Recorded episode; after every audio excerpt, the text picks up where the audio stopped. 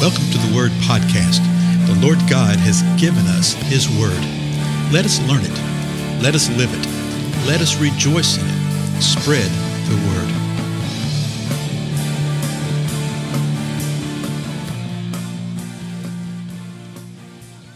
Blessings, everyone. This is Dale. Thank you so much for joining with me today on the Word Podcast.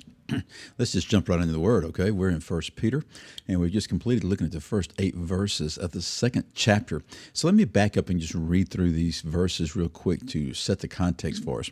And uh, First Peter chapter 2 verse 1 it says therefore okay in light of what we've seen in uh, chapter 1 which dealt with the salvation that we have and who we are therefore putting aside all malice and all deceit and hypocrisy and envy and all slander, like newborn babes, long for the pure milk of the word, so that by it you may grow in respect to salvation, if you have tasted the kindness of the Lord.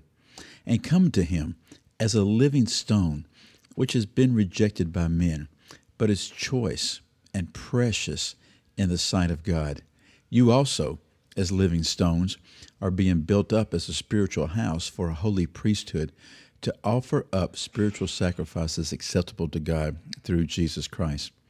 For this is contained in Scripture Behold, I lay in Zion a choice stone, a precious cornerstone, and he who believes in him will not be disappointed.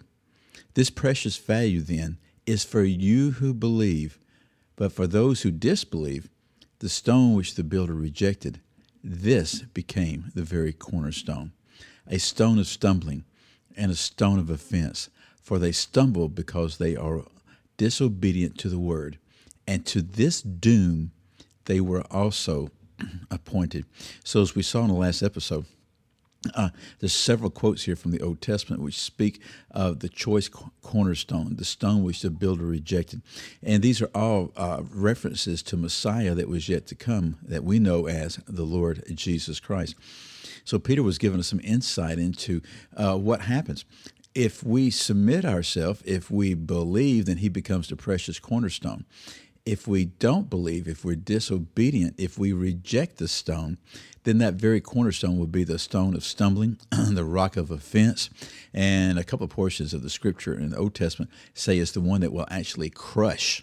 Okay, it will crush those who disbelieve.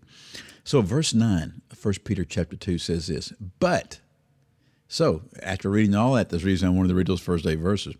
After that, but you are a chosen race a royal priesthood, a holy nation, a people for God's own possession, that you may proclaim the excellencies of Him who has called you out of darkness into His marvelous light.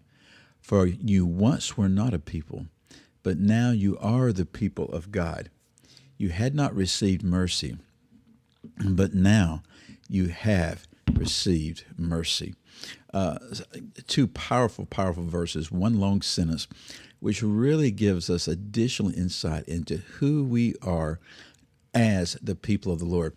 And it also starts bringing some things together because when you look at the, what Peter has written up this point in time, and several other portions of Scripture also when these uh, these apostles and folks were writing, it would nearly seem like, well, man, there's no hope for those that are in the world. There's no hope for those that are involved in these various sins and things. And nothing could be further from the truth.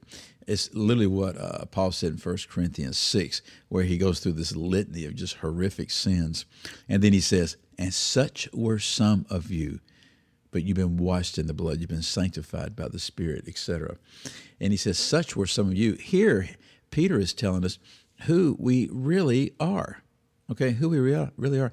And again, is uh, he's quoting certain terms, certain phrases out of the Old Testament. We are a chosen generation.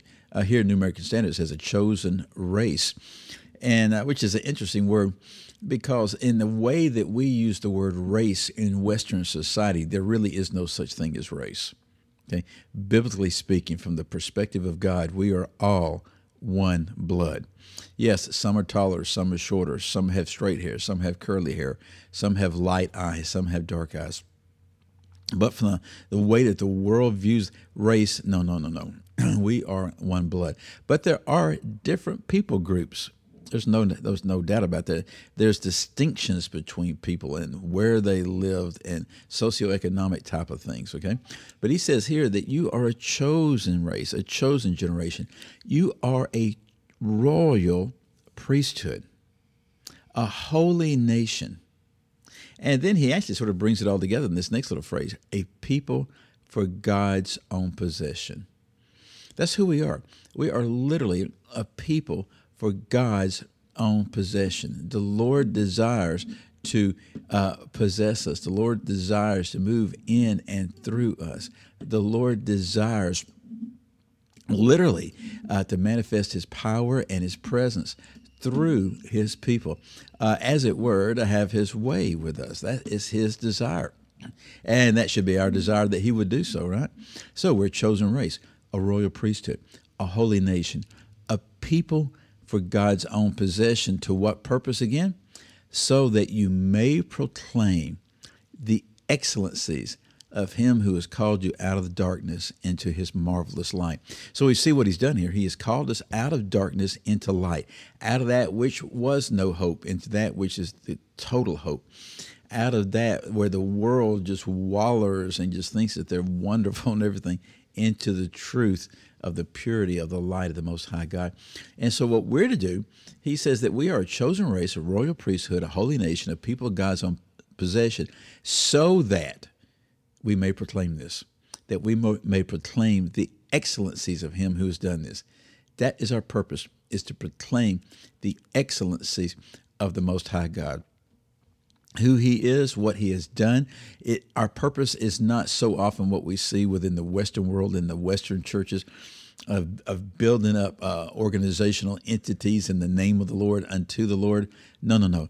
Our purpose is to proclaim the excellencies of Him. And we sh- should do that in everything we do, in every way that we do it, okay? Now, the last part of the verse, verse 10. For you once were not a people. In other words, you were outside it. Okay? You were outside this whole thing. But now you are the people of God. You had not received mercy, but now you have received mercy. Uh, such a, a, juxtaposition between what's what we once were and once we now what we now are. And this really is something that we are to rejoice over, folks. This is something that we're to live in. This is something that we are to understand that the Lord empowers us uh, to live a life where we can proclaim the excellencies of who He is because of what He has done. That He's called us out of darkness, that we once weren't His people, that we had not received His mercy. But guess what? Now we are in the light. Now we are His people. Now we have received his mercy.